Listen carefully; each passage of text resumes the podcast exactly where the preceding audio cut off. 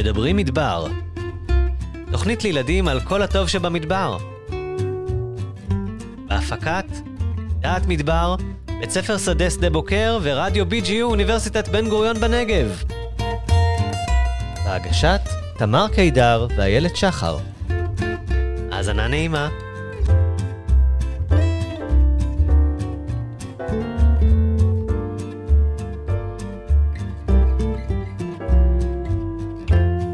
מי נדדו שנים רבות במדבר? מי הכינו אוהלים שיער של עיזים וכבשים? מי חיים בשבטיות ומסורתיות? היום בתוכניתנו מדברים מדבר, נדבר על החברה הבדואית.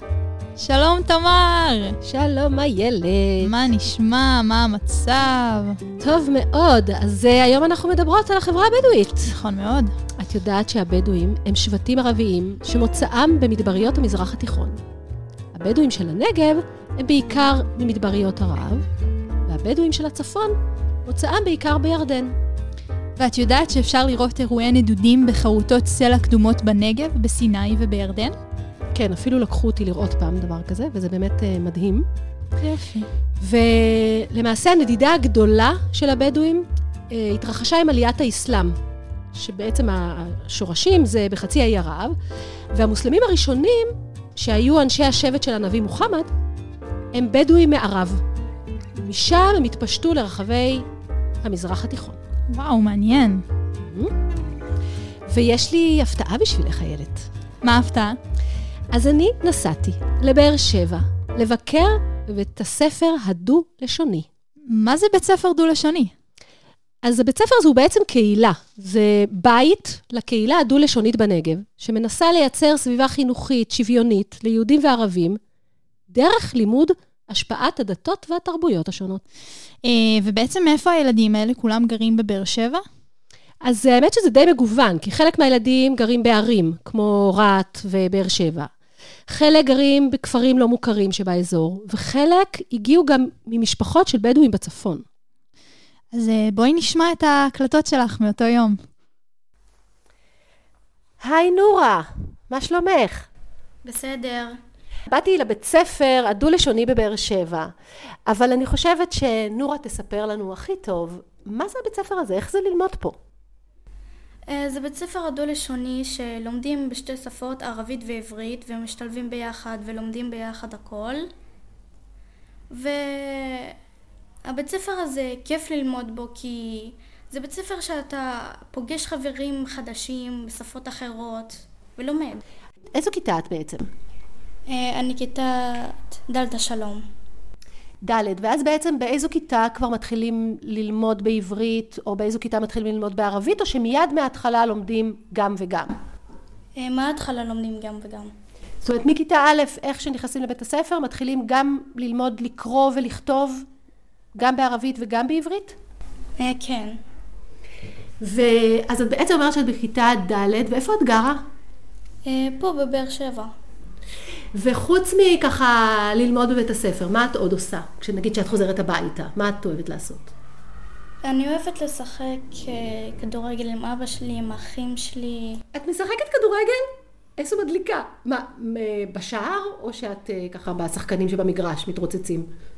אה, שניהם. אז כדורגל, איזה מדליק. מה עוד? אה, אני אוהבת כזה לשבת קצת, אה, לקרוא ספרים ולכתוב כמה דברים. את יכולה לגלות לנו משהו שאת כותבת? זה שיר או סיפור? אה, כתבתי בערבית, היה לנו איזושהי משימה. כתבתי כזה, כזה סיפור דמיוני מהראש. ואז את בעצם מביאה את זה לבית הספר גם את הסיפור, או שאת שומרת אותם בבית, ככה במגירה? לא, אני מביאה אותם לבית ספר. וואי, נהדר. נו, אז אני רואה שלידך יושבים פה, אתם המאזינים שלנו לא שומעים שיושבים פה עוד ילדים, אה, יחד עם נורה ואיתי בחדר. אז אה, נורה, אני אשאל גם אותם כמה שאלות. אה, אהלן מועד. אז מועד, באיזו כיתה אתה? אני בכיתה ו'. ו'. מה אתה הכי אוהב לעשות בעצם? לשחק כדורגל ולפעמים על המחשב. אה, גם ככה עם האחים שלך או בחוג? שניהם. נהדר. ומה, באיזה תפקיד אתה? אתה יודע, ככה, מכיר כבר את התפקידים של השחקנים בכדורגל? כן. מה אתה הכי אוהב לעשות? אה, הגנה. הגנה, אז אתה שחקן הגנה. ומחשב, אתה אומר שאתה גם אוהב לשחק. כן. יש פה עוד איזה חמודה שמחכה בסבלנות. ג'אנה, אז גם את משחקת כדורגל? לא, אני משחקת שער נוטרלי. שוער ניטרלי. יש שער מהמם. ויש אה, שחקנים. ואחרי, ואחרי זה השוער אה, נותן להם את הכדור, והם משחקים ומי שמפגיע להם, מפגיע גול, הוא יהיה שוער. אז את... אה, זה כל פעם מתחלף. כן. אם את מצליחה להפקיע, את בעצם הופכת להיות השוערת. כן. תספרי לי מה עוד את אוהבת לעשות חוץ מלשחק שוער ניטרלי. אני אוהבת לאכול מנסף. מה זה מנסף? זה לחם, סאז' קוראים לו, אהה. ואז שמים על- עליו מרק, ושמים את זה במגש, ושמים אורז ולחם, ואוכלים את זה. וואי, וואי, בידיים. הכל ככה ביחד ואוכלים עם הידיים? כן, וואי, וזה נקרא מנסף? כן. תגידי לי, איך אומרים אה, מגש בערבית? סניה. הסניה זה בעצם מגש? כן. הבנתי, ומנסף זה השם של האוכל עצמו. באיזה כיתה את בכלל? לא שאלתי אותך. גימל. ג', אז מה, את בת שמונה, תשע? מה זה? שמונה וחצי. שמונה וחצי. אז את אוהבת לאכול מנסף, את אוהבת לשחק שוער ניטרלי, ומה את הכי אוהבת ללמוד בבית ספר? מתמטיקה. אז מתמטיקה, mm, מעניין. ולקרוא, את אה, אוהבת? אני אוהבת לקרוא רק ערבית. את אוהבת לקרוא בערבית? איפה את גרה? בבאר שבע? ברהט. אז איך את מגיעה מרהט לבאר שבע? אני קמה מהשש, ו... את קמה בשש בבוקר? כן. וואו, איזו חרוצה. ואני לובשת ומסיימת, ואז הולכת לבאר שבע. באוטובוס? יש לכם הסעה, או שבאוטו לוקחים אותך? אנחנו הולכים באוטו וחוזרים באוטובוס. וזו דרך ארוכה? זה הרבה זמן מרהט לבאר שבע? לא. לא כל כך, נכון? זה קרוב יחסית. כן. נהדר, וואי, ג'אנה, איזה כיף. אבל אני רואה שיש לנו פה גם עוד חברה אחת. אה, פידה? פידה. פידה? ופידה, באיזו כיתה את? דלת. אז אה, את בכיתה ד', וספרי לנו מה את אוהבת לעשות. אוהבת לשחק כדור שער. ומה את אוהבת ללמוד בבית הספר? אה, מורשת תרבות הדת וערבית. ספרי לי על זה קצת, מה זה אומר? מורשת תרבות הדת מלמדים אותנו אה, סוגים של דתיים שונים, וזהו. אה, אתם לומדים על דתות שונות? אז אתם לומדים בעצם גם על, על האסלאם, גם על היהדות, גם על הנצרות? כן. ואיפה את גרה? אני גרה בוואדי נעים, זה כפר לא מוכר. וזה כפר גדול? אה, זאת כן. אומרת, יש בו הרבה, יש הרבה בתים? יש... כן. ויש ל... ומה את אוהבת לעשות כשאת באה הביתה? אוהבת אה, לראות טלוויזיה, ולא תמיד, רק כשיש לנו נודלס אני מכינה עליהם. אה, נודלס. את אוהבת אטריות נודלס? כן, זה טעים. אה, אתם רוצים להגיד כל אחד מה החלום שלו? חלום מדברי, או אולי לא מדברי. החלום שלי להיות רופאה. ג'אנה, החלום שלה להיות רופאה. פה בסורוקה? בבאר שבע? כן. איזה חמודה, אז זה נפלא, אני מאחלת לך שתגשימי את החלום שלך.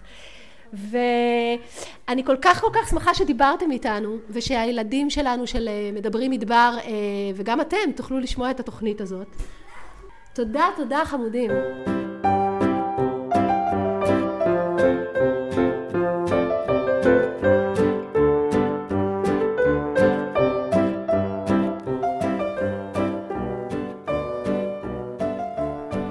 איילת, סיפרתי לך על הפסטיבל המדברי המקסים שיהיה פה בסוף השבוע של ל"ג בעומר? אני שמעתי שמועות, אבל אני אשמח אם תספרי לי עוד. אז ככה, זה יהיה ב-19 עד ה-21 במאי, והוא נקרא פסטיבל מדבר מבפנים. את רוצה לשמוע מה יש שם? כמובן. אז שלושה ימים, פסטיבל של שלושה ימים, מירוחם, דרך שדה בוקר ועד למצפה רמון. יהיו בו מעל 120 סיורים, סדנאות, שווקים ואירועים אחרים מסקרנים. זה מתאים לכל המשפחה, לאוהבי מדבר, ואת יודעת מה עוד? מה? אנחנו נהיה שם! יהיה אולפן פתוח! מה? מה זה אומר בכלל? ומה מה זה אומר אולפן פתוח? אז ככה, את מכירה את עמרי גלבר מילדי טבע? יש לו פודקאסט. ילדי טבע.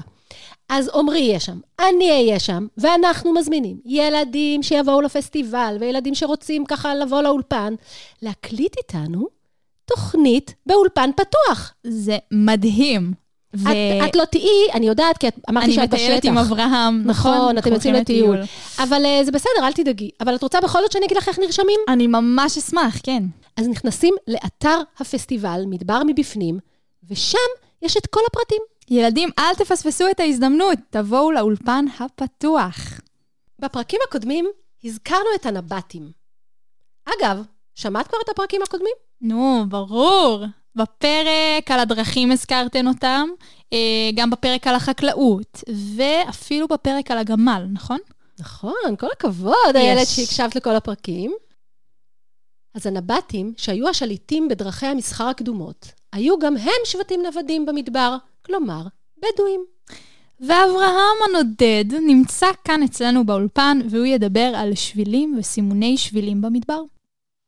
שלום אברהם! שלום איילת, שלום תמר, מה שלומכם? שלום, שלום. מעולה, מה איתך? שלום גם אה, לכל המאזינים והמאזינות שלנו, שלומי מעולה.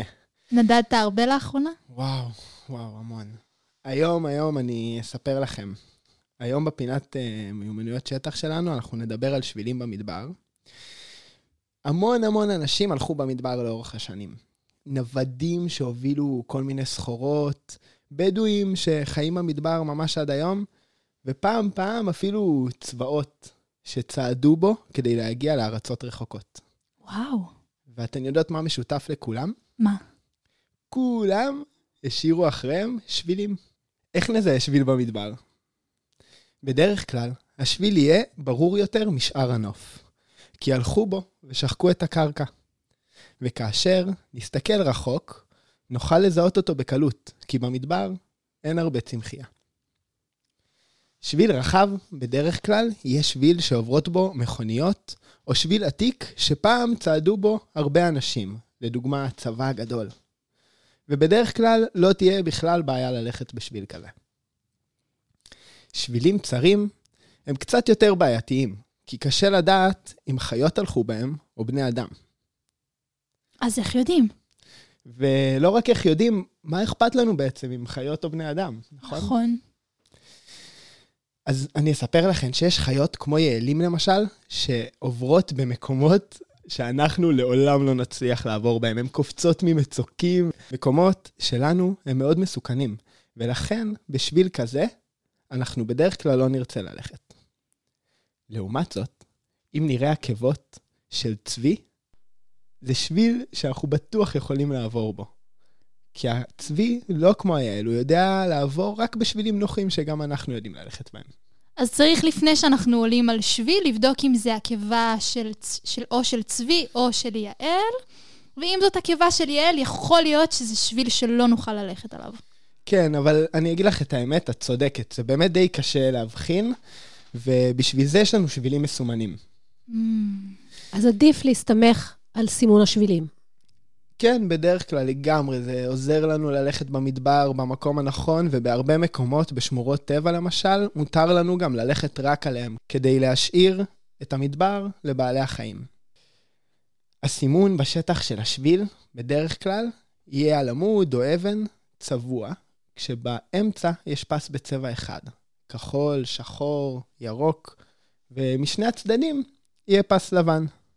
לצבעים השונים, שלא כמו שרוב האנשים חושבים, אין משמעות של אה, קושי המסלול או משהו כזה, זה לא מעיד על איך המסלול יהיה, פשוט צריכים הרבה צבעים כדי לסמן כל מיני שבילים באותו אזור.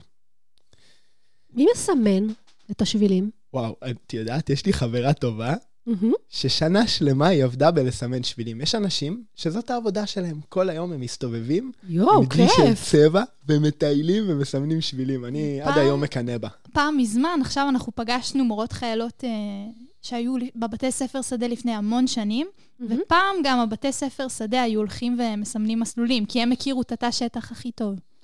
אולי גם אני ואת, איילת, נסמן איזה. אה, אה, גם אני רוצה. לבוא. טוב, מה זה תמר, פה? תבואי גם, תבואי כל גם. האולפן מוזמן. אז אמרנו שבדרך כלל זה יהיה צבע אחד במרכז ושני צבעים לבנים בצדדים, נכון? יש שביל אחד שהוא יוצא דופן. אני יודעת. איזה שביל? שביל ישראל. נכון. יש. ואת יודעת, איילת, אה, במה הוא יוצא דופן? אה, יש לו- יש לו שלושה צבעים לדעתי. מעולה. אז הצבע הראשון הוא הצבע הלבן. הצבע הלבן מסמל את החרמון שנמצא בצפון, את השלג. הצבע השני זה הצבע הכתום, שהוא מסמל את המדבר, את הנגב שאנחנו כל כך אוהבים. לא שהצפון לא יפה, כן. כן. אבל התוכנית שלנו היא מדברים מדבר. נכון, נכון, אני גם, אני, אין מה לומר. מדבר זה מה שאני אוהב. ויש לי ניחוש, הצבע השלישי הוא ירוק, כי הוא מסמל את מרכז הארץ, שיש יערות, כמעט. אוקיי? הצבע האמצעי הוא כחול, ומה שהוא מסמל זה את הים. כי יש לנו את ים התיכון ממערב, ואת ים המלח ממזרח. אוקיי. אז לבן, כחול, כתום. נכון. אז זה שביל ישראל. ולא רק זה, גם כשאנחנו נלך עליו, הוא הולך לכיוון צפון או דרום. אם נלך לכיוון צפון, הצבע הלבן יהיה הצבע שמצביע קדימה. ואם נלך לכיוון דרום, הצבע הכתום יהיה זה שמצביע קדימה. אז הוא גם מגניב. עוזר לנו לדעת את. הכיוון. תראו איזה טריק אברהם מביא לכם. אם עכשיו תלכו לשביל ישראל, אתם יכולים אפילו לדעת, בלי להסתכל על שום דבר ולא על מפה ולא על מצפן, לדעת אם אתם הולכים צפונה או דרומה. השבילים המסומנים מופיעים במפות, ואנחנו יכולים להיעזר בהם כדי לתכנן מסלול ולדעת לאן אנחנו רוצים לטייל. ואולי אפילו לנווט, כמו שסיפרנו בפרק הקודם. אז עכשיו, כשאנחנו מכירים יותר את שבילי המדבר, בואו נארוז תיק ונצא לטיול. קדימה! נתראה בשבילים. מצוין, תודה רבה. אברהם. הנה, למדנו עוד משהו חדש היום.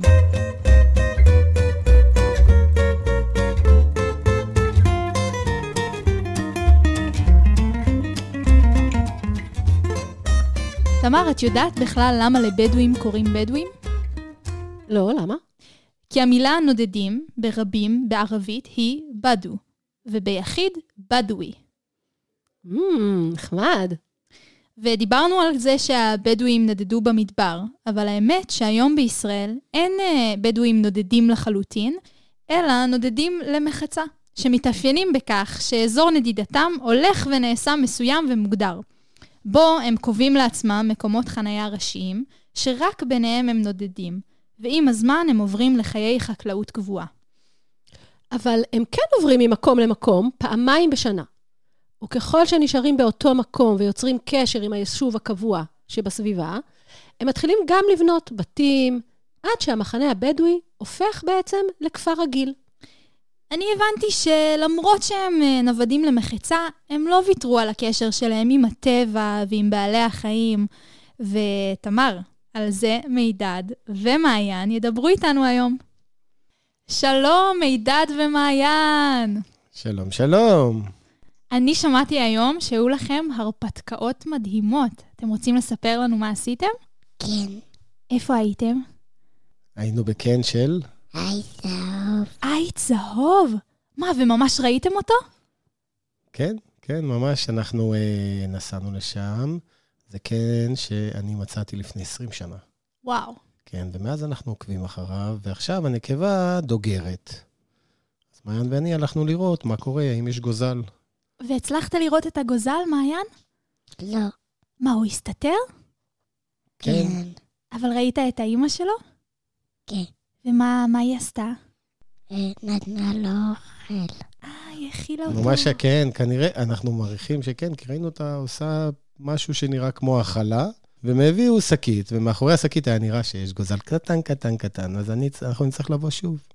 והיה נורא נורא כיף. ואתם רוצים לספר לנו היום אה, על כן. ציפורים מיוחדות? בטח, בטח. אז אנחנו, אה, כיוון שהפרק היום עוסק בבדואים, אז אני, אה, אני זוכר שכשעוד הייתי ממש מדריך צעיר בנגב, סיפרו לנו שהבדואים שחיו פה במדבר, כיוון שהם חיו ממש בתוך הטבע, והטבע ממש הרבה פעמים נכנס להם לתוך האוהלים, אה, לא רצו כמובן שכל מיני חיות, אה, בוא נגיד, עם פוטנציאל או עם, אה, עם שיש מצב או אפשרות שהן גם יהיו מסוכנות, ייכנסו לתוך האוהל. בעלי חיים כמו נחשים, עקרבים. ואז הם למדו שיש ציפורים. ציפורים כאלה שגם יכולות לעוף ולעמוד על מקומות גבוהים ולהסתכל, שכל הזמן, תוך כדי שהן אוכלות, הן גם פוקחות את העין ומחפשות תור, אה, סכנה. וברגע שיש סכנה, אז הן כמובן מודיעות לכל הסביבה, גם לסביבה שלהם, וגם ל, אה, גם לב, זאת אומרת, לבני מינם, וגם לאחרים. וככה הם למדו לזהות את הקריאות האלה. אז כדי שאותן ציפורים כמו סליות, או שחור זנב, או אפילו לפעמים גם זנבנים ידועים ב, ב, ביכולת הזאת להזהיר, אז הם, אה, אה, הם קצת פיתו אותם. זאת אומרת, הם דאגו שיהיה קצת אוכל ליד, ושיהיה נוח לסליות האלה ולציפורים האלה לחיות ליד האוהלים. ככה הם הרוויחו בעצם, הם הרוויחו הגנה.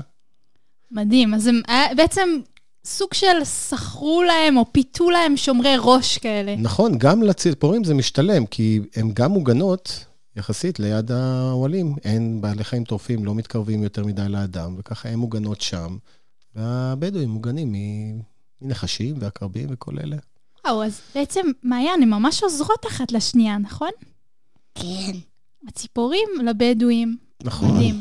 נכון, וכשאנחנו ישבנו איזה יום אחד, מעיין ואני, וחשבנו ודיברנו קצת על ציפורים, אז אני נזכרתי בציפור שחיה באפריקה. איזו ציפור? וזה ממש ממש דומה. איך קוראים לה, אתה זוכר?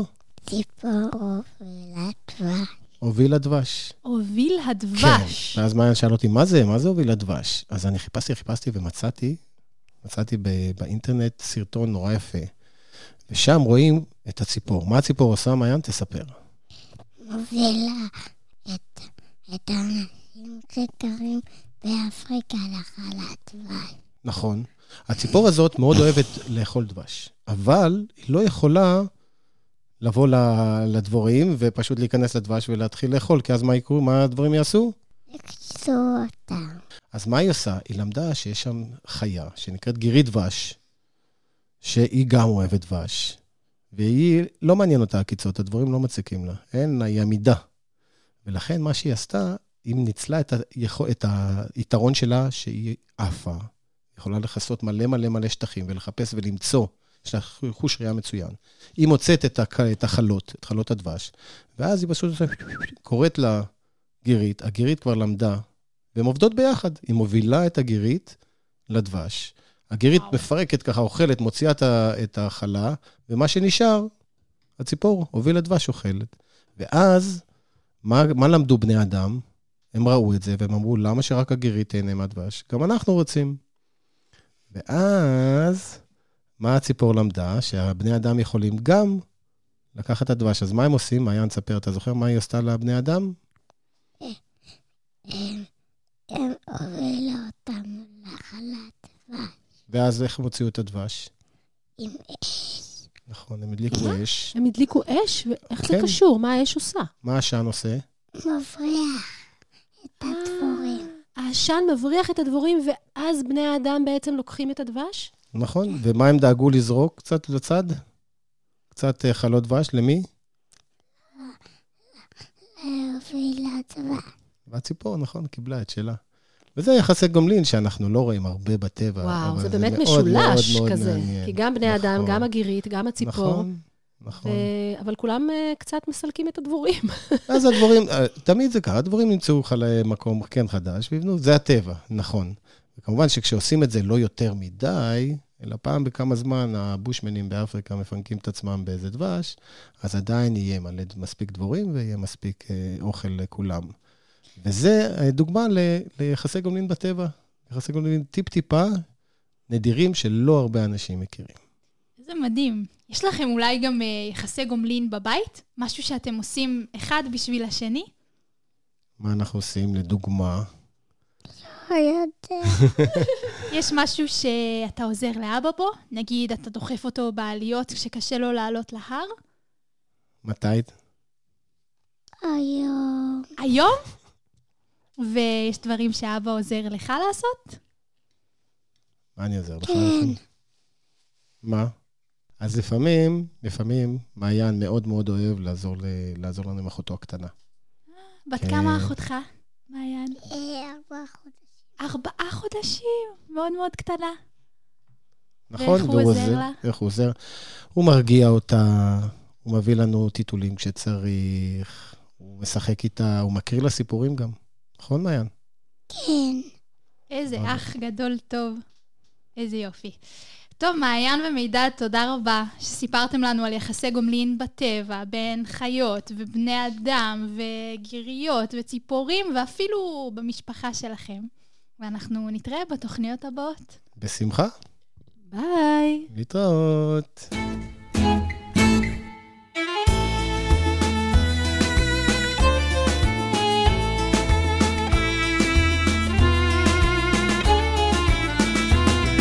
הנוודים הבדואים חיו באוהלים. האוהל הוא חלק מרכזי מאוד בחיי היום-יום, וחלק חשוב בזהות ובמורשת. היום, כשרובם גרים כבר בבתי קבע, נמצא בסמוך לבתים האוהל, שלמעשה הוא משמש כבר לאירוח, מעין סלון כזה. האוהל הבדואי הקלאסי היה עשוי משיער של עיזים וכבשים, שהנשים היו מכינות, וזה הגן מפני הקור, וגם מנע חדירה של מי גשמים. היום כבר פחות משתמשים בעיזים וכבשים, ורוב האוהלים כבר בנויים מיריות סינתטיות ושקים, וגם יש מבנה בטון בעצם, שהוא ה... כאילו משמש כאוהל של אה, אירוח. בכל זאת כדי לשמור על המסורת. אני גם הבנתי, את יודעת, שפעם לא היה באוהלים אה, רהיטים, אבל עכשיו, ככל שהשנים עוברות, אז אה, לאט לאט יש גם רהיטים כמו מקרר ותנור ומוצרי חשמל. ואפילו מזגנים. נכון.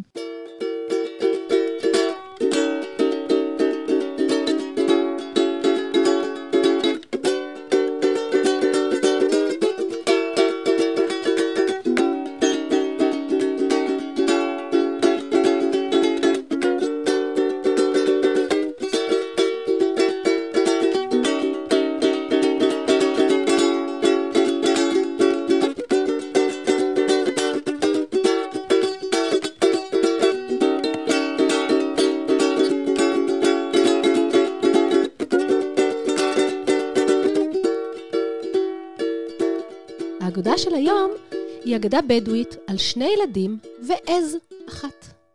שמעו ילדים ואספר לכם סיפור. זה הסיפור על סעידה, סולימאן והתרופה של סבתא. סעידה היא בת לשבט הבדואי מסעודין אל-עזאזמה, שנקרא בקיצור גם שבט אל-עזאזמה. בני השבט הזה חיים בנגב במספר כפרים, באוהלים ובתי פח, במרחב שבין באר שבע למצפה רמון. כל בוקר נוסעת סעידה באוטובוס צהוב אל בית הספר היסודי, שנמצא ביישוב רחמה, ליד ירוחם. סעידה היא תלמידה טובה מאוד. היא כבר חגגה יום הולדת 11, בכל יום עם שובה מהלימודים, היא עוזרת לאימא שלה בעבודות הבית. וכשיש לה מעט זמן פנוי, היא מטיילת בשבילי הכפר. בכפר הקטן גרות 20 משפחות, שבתיהן פזורים בין הגבעות הקטנות. אין כבישים מסודרים בתוך הכפר, ורק שבילי עפר מובילים מבית לבית. סעידה אוהבת את הגבעות שסביב הכפר שלה, והיא גם מכירה את כל הצמחים והשיחים הנמצאים בסביבה, ויודעת לקרוא בשמם. היא יודעת אילו מהצמחים מתאימים לבישול וטיבול האוכל, אילו מהם למרפא, ואילו אסורים למאכל. היא למדה הכל מסבתא שלה. סבתא שלה הכירה את סודות העשבים והצמחים, והיא זו שלימדה את סעידה את סודותיהם. מי טוב להכנת משקה כשכואבת הבטן או כשיש חום, ובאילו צמחים משתמשים לריפוי פצעים. בכפר של סעידה מתגורר גם סולימאן. סולימאן כבר בן 13, ולומד בתיכון של השבט, שנמצא ביישוב ביר הדאג', הסמוך לקיבוץ רביבים בנגב.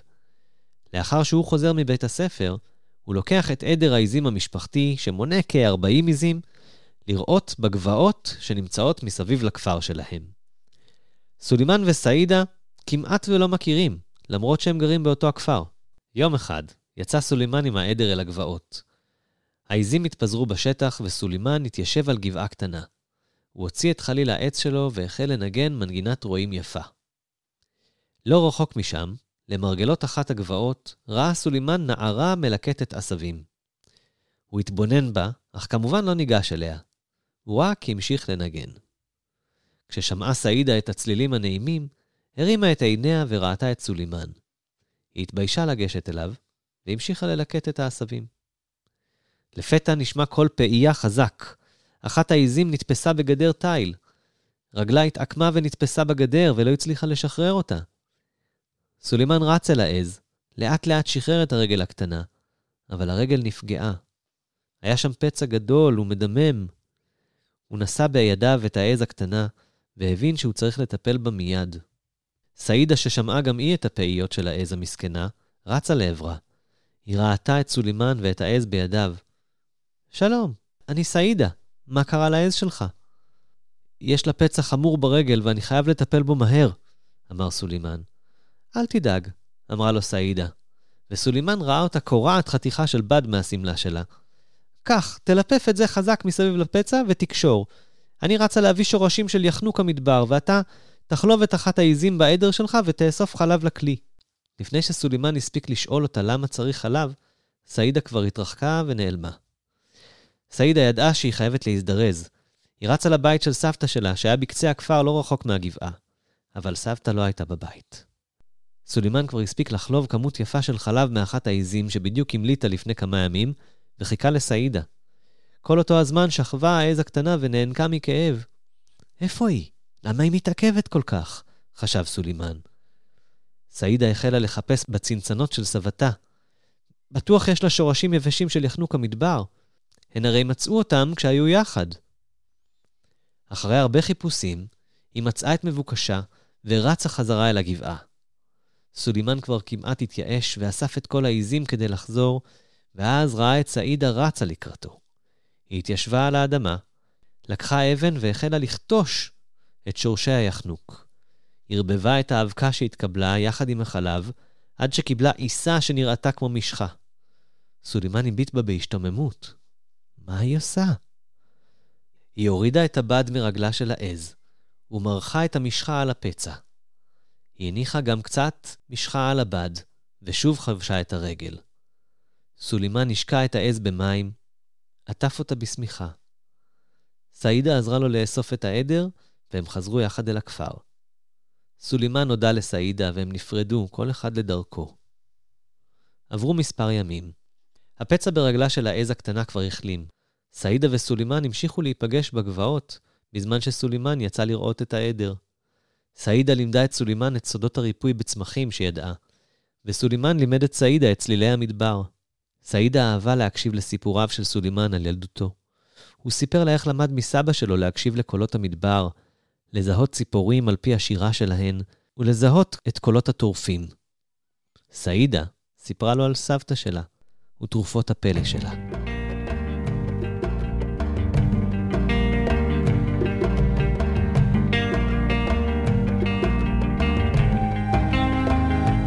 מזמינות אתכם ואתכן לכתוב לנו כל מה שבא לכם לאתר שלנו, מדבר.org. מדבר.org.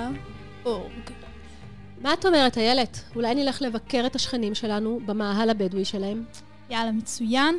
ואני אפילו מכירה מסלול יפהפה ממש ליד אחד מהאוהלים. ונלך לפי הסימונים. כמובן, כמו שאברהם לימד אותנו. תמר ואיילת, או איילת ותמר, נודדות, נודדות במדבר. כיף שהאזנתם לנו. תודה לצוות התוכנית. מפיקים, תמר קידר ודודו רשתי, מדעת מדבר.